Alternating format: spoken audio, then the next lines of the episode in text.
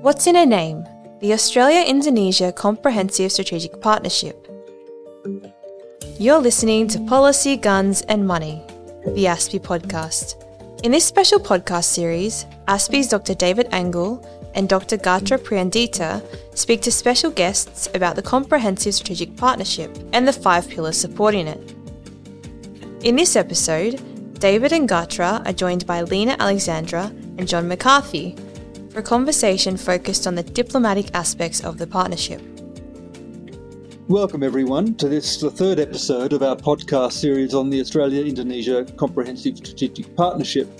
Today, we're focusing on the foreign policy and diplomatic elements of the CSP. And to that end, we're joined by two extremely well qualified guests. Lina Alexandra is the head of the Department of International Relations at the Centre for Strategic and International Studies in Jakarta. Lina is a leading authority on Indonesian foreign policy as well as international policy issues such as peacekeeping and peace building, human rights, human security, and conflict resolution. Her studies in these subjects gained her both a doctorate and a master's degree, both from the University of Queensland.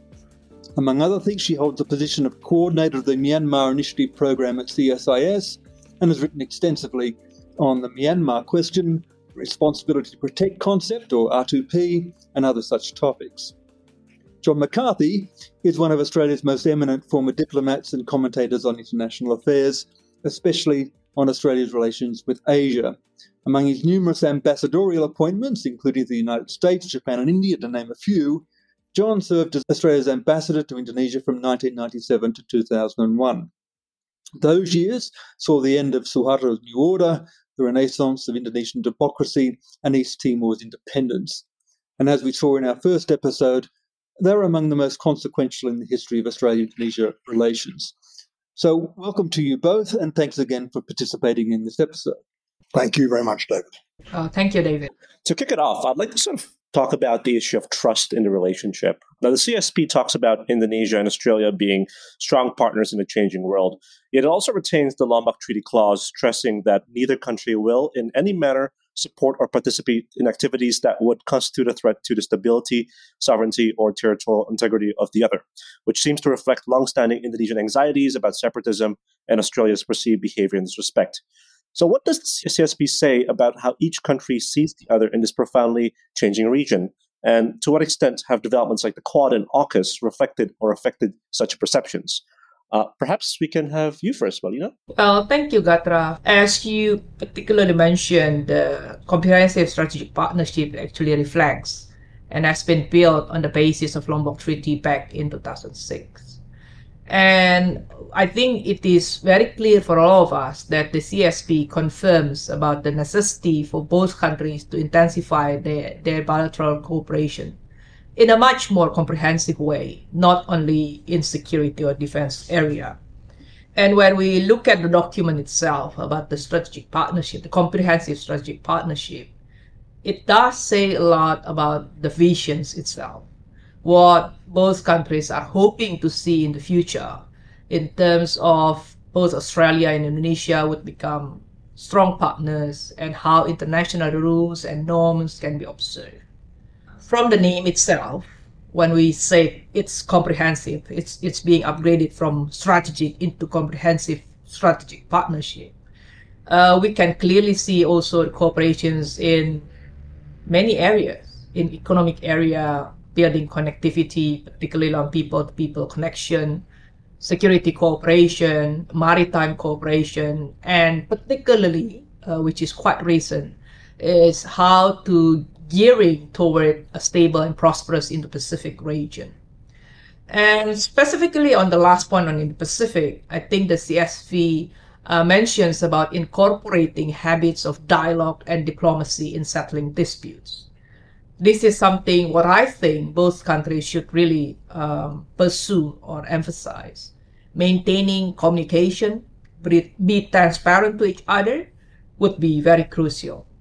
But again, of course, we we see the reality. A lot of hurdles need to be cast aside first in order to make two countries become strong partners. We still see, of course, uh, from time to time hiccups, you know, incidences that lower the trust between the two countries. I think, for, for example, uh, the issue that Australia, we all know, has a particular interest to keep an eye over Indonesia's human rights record, which often raises sensitivity from the Indonesian side.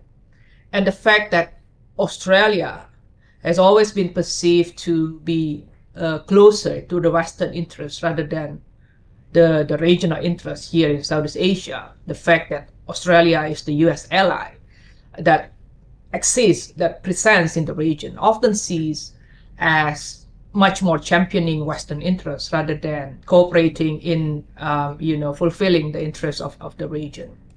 While Indonesia, on the other hand, holds on to the non-alignment standpoint.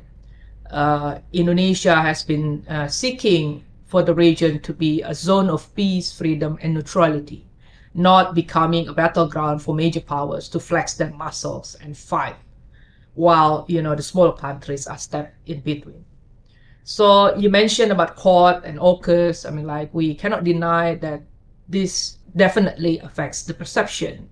The fact that there is there has been very little, if not no, communication at all about the intention, you know, uh, of these initiatives is really, you know, uh, triggering some response from from the region. And the fact that these initiatives come amidst the fierce superpowers tension and Western containment against China, uh, as well as that, that kind of um, you know gesture or message uh, that uh, somehow I think quite accusing the region has been that the region has been too close to China is something you know that needs to be dealt with. Again, back to my message that communication, communication, communication is something very important to make the two countries can become, uh, you know, the strong partners. Uh, John, is there a trust problem in the relationship? Oh, look, I think there always has been an element of that ever since I've been working on Indonesia. And of course, that was particularly at the, the time that Suharto left the scene. Indonesia over that period. Yeah, there is a trust problem. And uh, you can see that going back to Timor, particularly, where there was distrust by a lot in Australia, including members of the government, about the activities of the Indonesian military in Timor. And there was distrust from the Indonesians about uh, Australia's intentions in Timor. Uh, so, you know, that that goes without saying. There's also uh, there's some major cultural differences which, uh, from time to time, cause distrust, uh, and it's often you know because we don't take sufficient account in Australia of Indonesian thinking, and possibly uh, the other way around as well. An example of this, I think, which was you know our most recent serious hiccup in the relationship, I think, was the decision by the former government to uh, recognise Jerusalem as the capital of Israel. It was just before we were about to finalise a trade agreement with Indonesia. And that decision was made uh, by the former government without much consultation at all within the system here, let alone with countries like Indonesia and Malaysia. I mean, you have that, you, that sort of thing happening, you have a problem. I also understand the concern on AUKUS when there were consultations between uh, Australia and Indonesia at a very high level, at ministerial level, shortly before the AUKUS decision was announced. Uh, I can understand Indonesian concerns about that. By the way, that whole issue was, was very, very closely held uh, because you had to wait till all three countries were ready to announce it. And so the, the ministers in question were put in a difficult position. But I totally understand Indonesian concerns about that. And uh, I think uh, one way or another, AUKUS is here to stay for the, certainly the, the short and medium term. Whether it will last forever, I don't know. But I think it's very important that any major strategic decisions of that sort be brought to the attention of, uh, of countries like Indonesia before they're announced. I mean, that is crucial. I don't think you know these policies are going to be stopped. We understand there are aspects of AUKUS which Indonesia doesn't like, or some some parts of the Indonesian system uh, does not like. Uh, but I think uh, it, it is very important that you are kept informed of what we are doing And I think, uh, provided we handle ourselves in that way, uh, I think trust will gradually build, but it will build gradually. Equally, there are you know areas of Indonesian activity uh, quite clearly where we need to be sure of, of, of what's happening, and uh, I'm sure you know Indonesia will understand the need to inform us ahead of the time on, on some of these questions. So um, I understand the trust issue, I understand the concerns, but I would also argue that we're in a better place on these issues than we were certainly in the time when I was in Indonesia and for a while after. There were constantly questions, a lot of them to do with Timor, but not all to do with Timor, which came up, which caused real ructions between Australia and Indonesia. And thereafter, every three or four years, something occurred. There was the Chan and Sukumaran case, which caused ructions in, in the relationship. I think probably it's a more even relationship now than it was in the past. I think it's moving in the right direction. And part of that is building thoroughly and in a very deliberate way on the main elements in the relationship, and that is obviously trade and investment, uh, security, anti terrorism, defense, uh, and so on. I, I, will add something uh, as a practitioner. Of course, one is aware of comprehensive strategic partnerships and a lot of these uh, arrangements which we have made over the years. And of course, we've also, as you have, entered into these sorts of partnerships with other countries. These partnerships are big announceables when a, prime minister or a president visits another country, and uh, they are very useful as bureaucratic tools to make sure that people continue working on the issues. But uh, my own perspective, from my own perspective, is they're rather overdone. I mean, you, you get on with it, you get the thing signed, and then nobody talks about it for another year. Uh, but the aspects, the what is actually happening under the agreements, continues, and uh, so I, I, don't make quite such a fuss about them as uh, some others in the business. Well, if I can add to, to that as well, I think I totally agree with John. There were there were times, uh, especially during the previous administration, you know, under Yudhoyono, uh, where Indonesia made a lot of, you know, upgraded a lot of strategic partnership into comprehensive strategic partnerships, right? And I totally agree with John. They just signed, you know, and happy about it. But then after that, another year, just forget about it. So I think what is really meaningful is to work on it. I mean, like to work on the commitments. That's always the problem, you know. We already have the CSPs with so many countries, but in terms of the of the real actions, you know, the real implementation, there are always problems with that, you know. When you know another issue hit our countries, you know, just coming, uh, especially with the pandemic, a lot of things forget most countries they just close down and then deal with their own problems rather than getting back to what they already signed and then seeking for possible cooperation to to help each other basically. Another dimension to this issue i think is is how each country sees itself now and into the future. Jokowi has already labeled indonesia a big country and that's a status he doesn't accord australia and that australia doesn't apply to itself. To the extent Indonesia realizes its potential as a country with 10 times Australia's population, with everything that comes with that, and behaves accordingly, what implications does this have for our partnership and how we should engage each other? Lina. Well, I think to some extent that kind of statement, of course, is for nationalistic purpose, you know, for the domestic constituent to hear, well, we are a big country. Well, in fact, I think Indonesia is indeed big. I mean, like, it's one of the largest archipelagic states, uh, and population-wise as well. Uh, now we have you know more than 276 million people, and the working people, the working force, is like 144 million. And we cannot deny that despite a lot of potentials that we have as quote unquote a big country, we do have problems. We have long borders, you know, and many of them still very much porous. You know, uh, we are still um, facing problems from illegal trafficking of goods and people, you know, and also all sorts of, of other um, illegal um, uh, transnational criminal activities.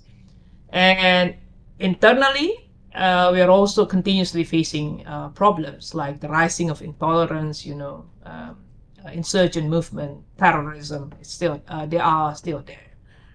Um, so with that, I think uh, with all the problems that we have, and we certainly understand that Indonesia definitely cannot deal with those problems alone uh, especially with the rise of um, global challenges. The pandemic has really give us very good lesson that no country is actually able to deal with the, with the problem alone.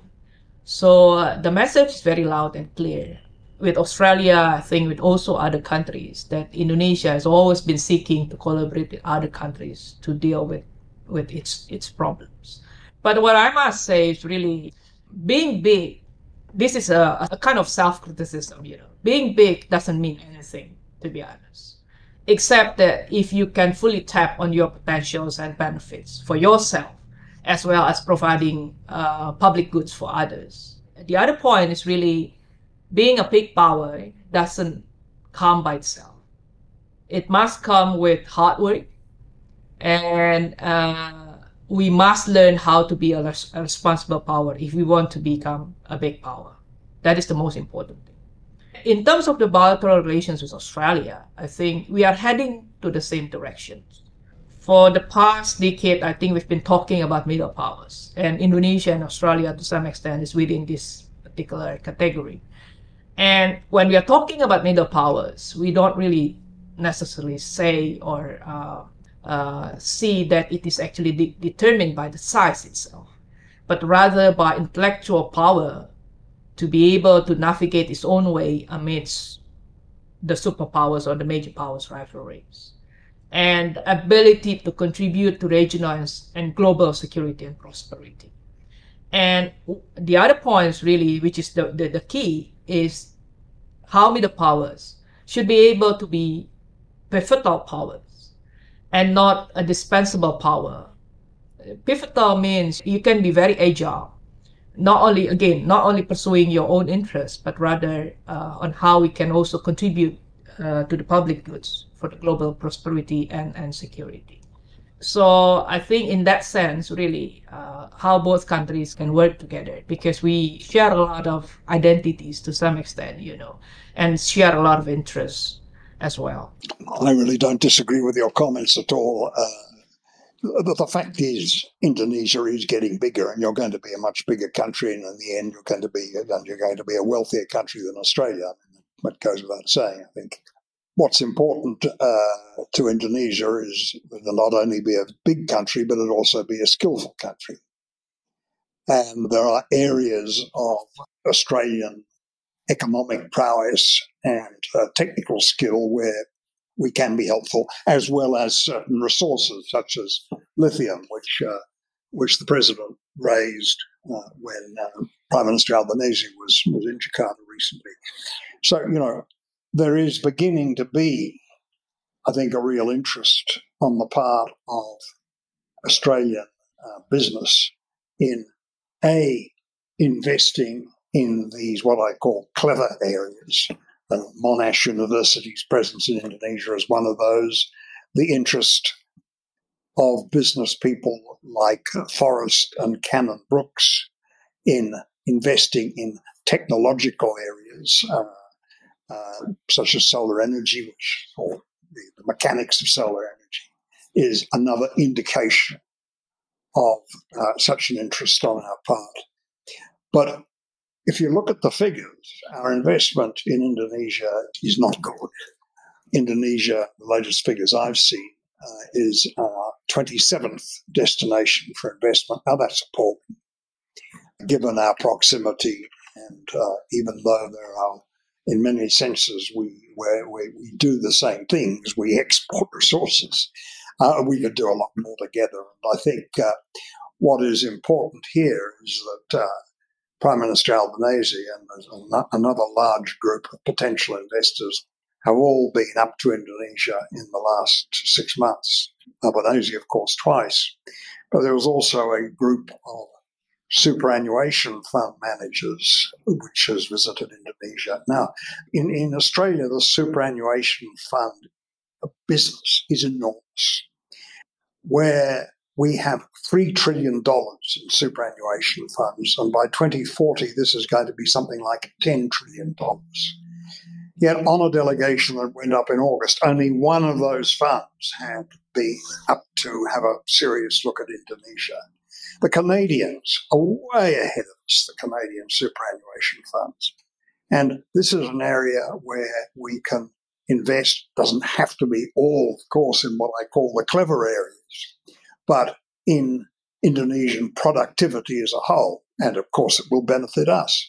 Now, that's an area where we have, I think, uh, been deficient as a country, not just in relation to Indonesia, but in particular in relation to Indonesia. It is the trade and investment area that really needs, from the Australian perspective and from Indonesia's perspective, that needs the hardest work. And, uh, and of course, trade and investment has a direct impact on the overall relationship between two countries. Uh, I'd also make just one add one point here. The approach of the new Australian government to ASEAN and to the countries individually of ASEAN is uh, much more forthcoming than that of the previous government. I agree, the previous government put uh, uh, the emphasis very much on deterrence, on the Quad, AUKUS, so on. This government has shown a very strong disposition to even out the deterrence aspects of our external policy and the need for engagement with Southeast Asia, most of the members of which have a different perspective on how to handle security issues in the region. Well, it's good that you've sort of talked about that societal and economic angle because uh, the CSP sort of picks up on when it comes to the bilateral relationship, at least implicitly, there is a persistent lack of deep and widespread knowledge in each other. Um, you know, it talks about promoting a contemporary view of Australia and Indonesia in our respective societies through social, arts, and cultural collaboration, as well as educational and other people to people ties. How much does this restrain the relationship from being closer and more strategic? Well, I think it restrains our relationships with Asia as a whole. And Indonesia is a key element of that. There are several problems. One, they traditionally, Australians, when they travel, have tended to go to Europe and the United States, other than just to the resort areas of Southeast Asia. There needs to be much more serious exposure of Australians to what is happening. And the government is trying to help this with what we call uh, the New Colombo Plan. It's trying to push that sort of tendency on the part of young Australians. But certainly on our part, and I don't want to speak for Indonesia, there is a serious need for more education about the region in Australian schools and universities. I'm not talking just about language here. I'm talking about knowledge of what is happening in the countries around us. And that really has to be taken on as a major national issue because it just doesn't involve the federal government. You have to, in our system, bring our states on because they run the schools. And once we are able to develop that, there will be a certain amount of automaticity in our capacity to uh, to handle the region and uh, to, to deal more effectively with the region. But I think that is one of the most crucial areas when we talk about Australian foreign policy. This domestic question is really, certainly in the context of the medium and longer term, is, is really crucial. I think all the points that John just mentioned is is really something that we uh, uh, that I personally would like to, to propose as well. Very concrete, the visa issue. Uh, uh, like Indonesians, a lot of Indonesians would like, they love Australia so much. Um, I mean, like they they are very familiar, especially because their kids normally uh, are educated in Australia, so they really enjoy, you know, going to Australia. But in terms of visa, you know, it's quite difficult to uh, obtain uh, Australian visa, you know, and a lot of um even the documents itself is one of the you know the most bureaucratic, the most uh, difficult to, to fill into. I must say, but anyway, I totally agree. There's still a persistent lack of knowledge of each other. And I totally uh, agree with what John mentioned is about the education itself. We all know that, of course, it was uh, language primarily in the past, but of course, uh, a lot of centers, you know, um, uh, that are focusing on Southeast Asia and particularly on Indonesia, there are what I what I learned is they are diminishing as well in Australia. And this is really sad because I think that these centers, you know, they play very key roles on how to connect people, the experts, you know, the academics, uh, as well as uh, common people, you know, uh, because they create activities, they create initiatives on how to, to, to bridge between these two countries, people and people connectivity. Uh, but again, um, I mean, like the effort, I must commend Australian government as well um, because uh, a lot of programs, you know, under Australian aid now, the, the scholarship's still there, still very, very generous. I'm one of the very grateful. I'm actually the awardee of the Australian uh, aid programs for my PhD and my, for my master's before. And so, yeah, AusAid also create a lot of um, a lot of training capacity uh, building programs for different institutions in Indonesia, and definitely I learned that from my colleagues in Indonesia those initiatives are very, very useful. But as John said, from the Australian side, it's also important that uh, there's a program to bring them here to Indonesia to experience Indonesia more rather than Bali. And this, uh, the the reinitiation of the Colombo plan, this is something very, very. I think this this type of program is very, very important.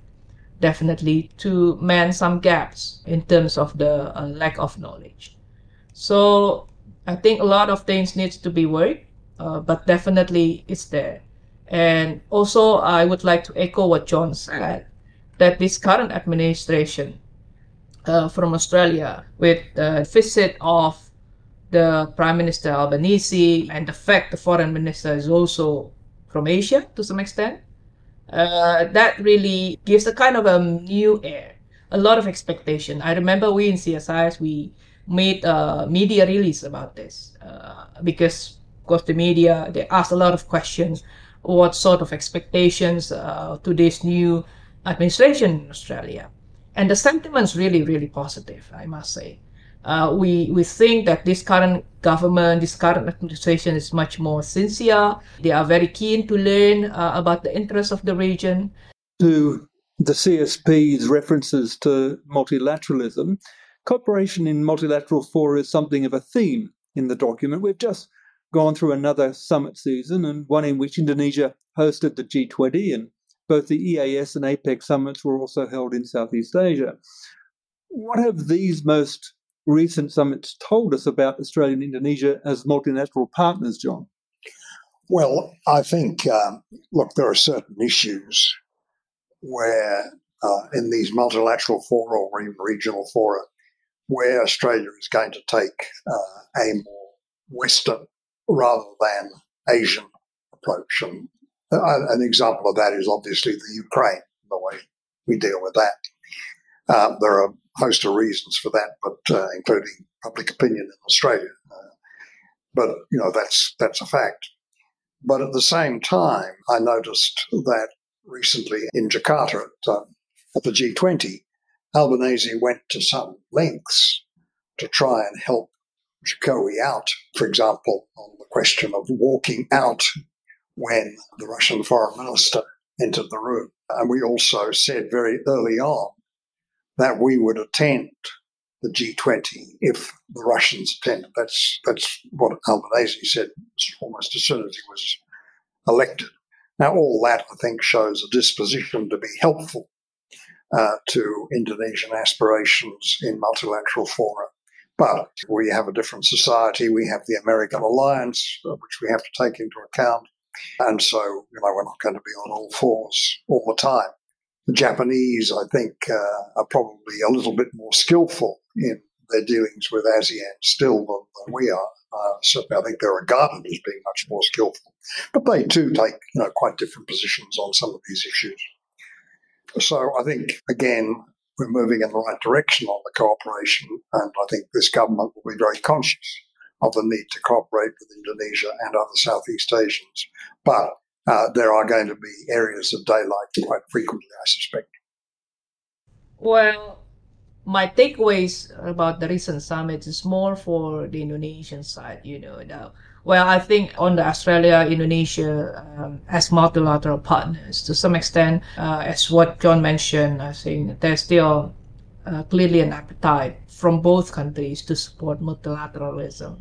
So, you know, back to the issue of Quad and AUKUS, uh, we know it's still there, but at least it really shows that country like Australia still very much support multilateralism to overcome common challenges. But my takeaway is really the inputs or recommendations for our own government in particular. The thing is, we really need walk the talk because we see a lot of praises for Indonesia to be able to host this G20 summit, a lot of euphoria as well domestically here. But the main points really we discussed earlier, not just to be able to host but the really important points really how we can take down those commitments to the real actions. In terms of declarations, a lot of things there, but where the countries, the participating countries, really walk the talk, really put down their efforts to deliver what they have agreed upon. Because with this G20, for example, we know it's leader summit, but after that, what? there has been no implementing mechanism whatsoever to really bring countries to deliver the commitments. We need to see real impacts, especially because those issues that have been discussed in the G20, those are real issues. Those are the real challenges that we will face uh, in the very near future. And the fact that uh, the subsequent chairmanship is going to be from the developing countries, you know, India, Brazil, and South Africa.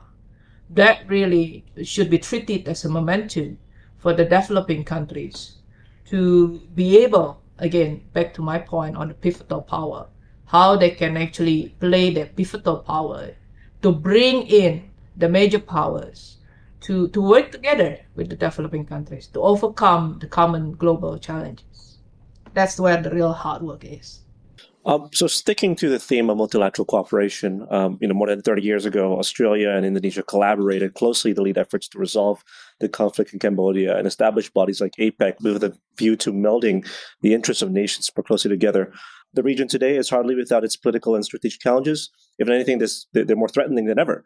Um, what are the prospects for Australia and Indonesia playing such a role jointly these days when it comes to issues like Myanmar or questions like the South China Sea and Taiwan? Look, I think uh, in those glory days 30 years ago, there were the strategic situation globally was very, very different. And that permitted, I think, agility and considerable skill on the part of the two countries, in particular, particularly Ali Alatas and Gareth Evans, obviously, but a lot of people who worked on that issue bear in mind, this was a time when uh, China was recovering from Tiananmen. It uh, had nothing like the economic or political clout that it has today. The Russians uh, were very much essentially in, in, total retreat. The, the country was, or their empire was breaking up. Uh, and so they didn't want to make any real difficulties. The Vietnamese were tired of war. They had their economy to repair. And uh, the situation uh, was such that everybody said, you know, effectively, when we tried to put together a project, uh, let's do it. I'm not saying there weren't difficulties, there were considerable difficulties in the negotiation of it, but the international climate was such.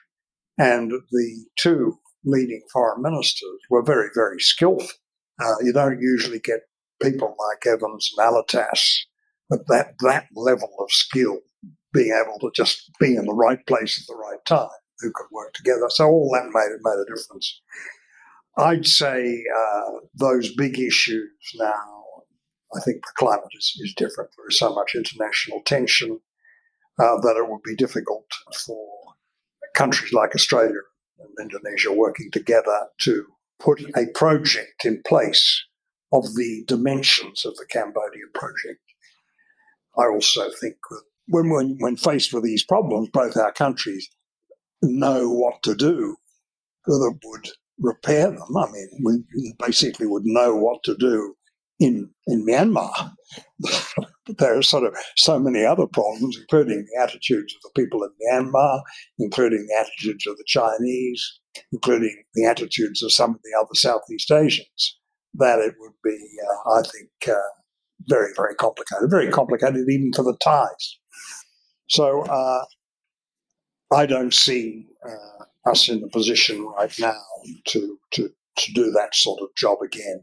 It might be in 10 years' time, things are different. We might be in a different position. Everything is timing in these things, and uh, the timing is simply not right uh, now. But we can work together, uh, you know, uh, productively. But I don't think we can be the uh, the problem solvers, the people who you know the prime movers in changing a situation in that dimension, as we were before. Melina. Well, I totally agree with John. I think sometimes the history cannot repeat, you know, in other different circumstances. And definitely, I think well at that time the heat of the cold war was still there and i think the situation that we are now facing is a lot different and especially i must say i again i agree with, with john. I think the to have really such a fortunate skillful people at the right time is something that we might not see um, uh, to to have currently. I mean like yeah at different time we have different people with different capacities basically. And from in my opinion i think it's pretty much the same. Um, in terms of the myanmar case asean i'm still in the in the position that asean should really spearhead the all the efforts first but then uh, i mean like after that then we can bring in you know the non-asean external partners because it's such a complex issue. and it's such a delicate issue that we need to handle here. Uh, there's a problem within ASEAN itself. We know ASEAN has been divided, you know, and I must say also the lack of Indonesia's leadership in this respect uh, also um, is a is a big factor there. So I think back to your question, specific collaboration between Indonesia and Australia might not be the case uh, in this issue, Myanmar, including dealing with Taiwan. Uh, dealing with Taiwan also, I think it's we need to be very, very careful. Uh, the fact we, I think we in the region see that China is still very much behaving rationally on this issue. So we just don't want to disturb the water, you know you just need to be very careful on, on this issue, uh, not to trigger any unnecessary moves. So establishing an institution might not be an option here. But definitely ASEAN must be at the forefront. And to, to make ASEAN to be at the forefront, there must be a leadership in it. And then after that, we can think of the so-called ASEAN Plus mechanism where external non-ASEAN countries can actually chip in or contribute into the effort. Otherwise, it will be very difficult, I think, uh, to, to, to move things forward, especially in on, on Myanmar um, crisis. Well, we've just come through the worst health crisis for 100 years. And as the pandemic demonstrated, non traditional security issues can be no less dangerous and important than traditional ones. What's the future of cooperation on this front, and where should this suite of issues fit in the priorities of the CSP, then? Well, I think this is exactly the area where Indonesia and Australia cooperation, bilateral relations, can be really built upon. We know Australia has been very active and generous to assist Indonesia in times of need. During the tsunami disaster, you know, um, Australia has been, you know, very, very generous to land support, you know, like provide funding, you know, helping with the with the SAR team, things like that. So uh, this is something that we really want. I think this is really something uh, that we really want to, to, pursue further with countries like Australia, with so much capacities that you have to deal with. Even the haze problem, you know, I think this is time to time we, we face this problem, and uh, the help from countries like Australia, I think is very, very meaningful. And learning from the pandemics, definitely there should be an increasing of cooperation between the two countries to conduct research, more research on how to build health resilience, regional health resilience.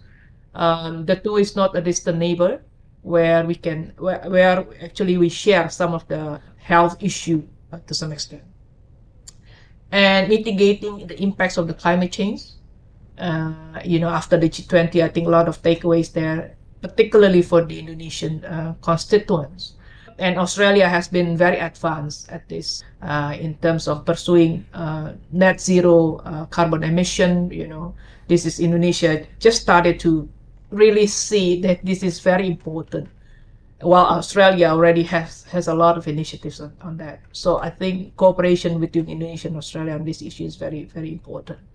So um, higher cooperation in non-traditional security issues can really maintain the trust and healthy relations between the two countries.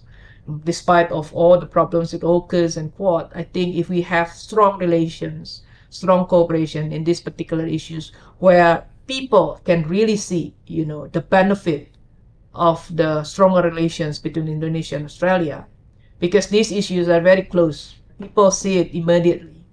So this certainly can help overcoming uh, lack of persistent knowledge uh, and understanding of each other. Uh, look, uh, from an Australian perspective, uh, you know, from where I, my time in Indonesia and visits there in recent years, I still think the areas uh, that we should work extremely closely with Indonesia are the areas where we have traditionally had skills and where our ability is respected as much as the ability of any country. And that is really coming down to it, I suppose. It's agriculture, it's uh, management of water, it's health and education more broadly, and to, to some degree, mining technology. So, you know, that, those are the areas where I think, you know, we have real respect and those are the areas which we should project most. Then, of course, there are the new technologies where um, we're pretty good. We're not necessarily uh, the most advanced country in the world on some of these cybersecurity issues, AI. There are other countries that are probably ahead of us, but you know we have skills in those areas, and I, I think uh, uh, a science and technology agreement between Australia and Indonesia which was, you know, partly funded by Indonesia as well. I think that would uh, be a strong element in the relationship. Some areas of such cooperation, of course, are already covered, but a specific agreement, you know, a, a joint research fund where we put money into joint research in these areas where uh, we can help you and you can help us. I think that would be a strong element in building a relationship in in the dimensions that you spoke of. I agree with what John said. Definitely, I think the, the digital issue I forgot to, to put in. I think this is something that we are looking forward um, to uh, cooperate with uh, countries, including with Australia. Like, yeah, pursuing the digital economy issue. This is something a, a big theme as well in Indonesia, especially after the G20. Well, thanks very much to you both for that. I think we've ended on a um, on, on, some good ideas with regard to where we can go to from here with the diplomatic relationship with Indonesia. Thank you. It was very nice talking to you again. Thanks for listening to Policy, Guns and Money. We'll be back with another episode soon.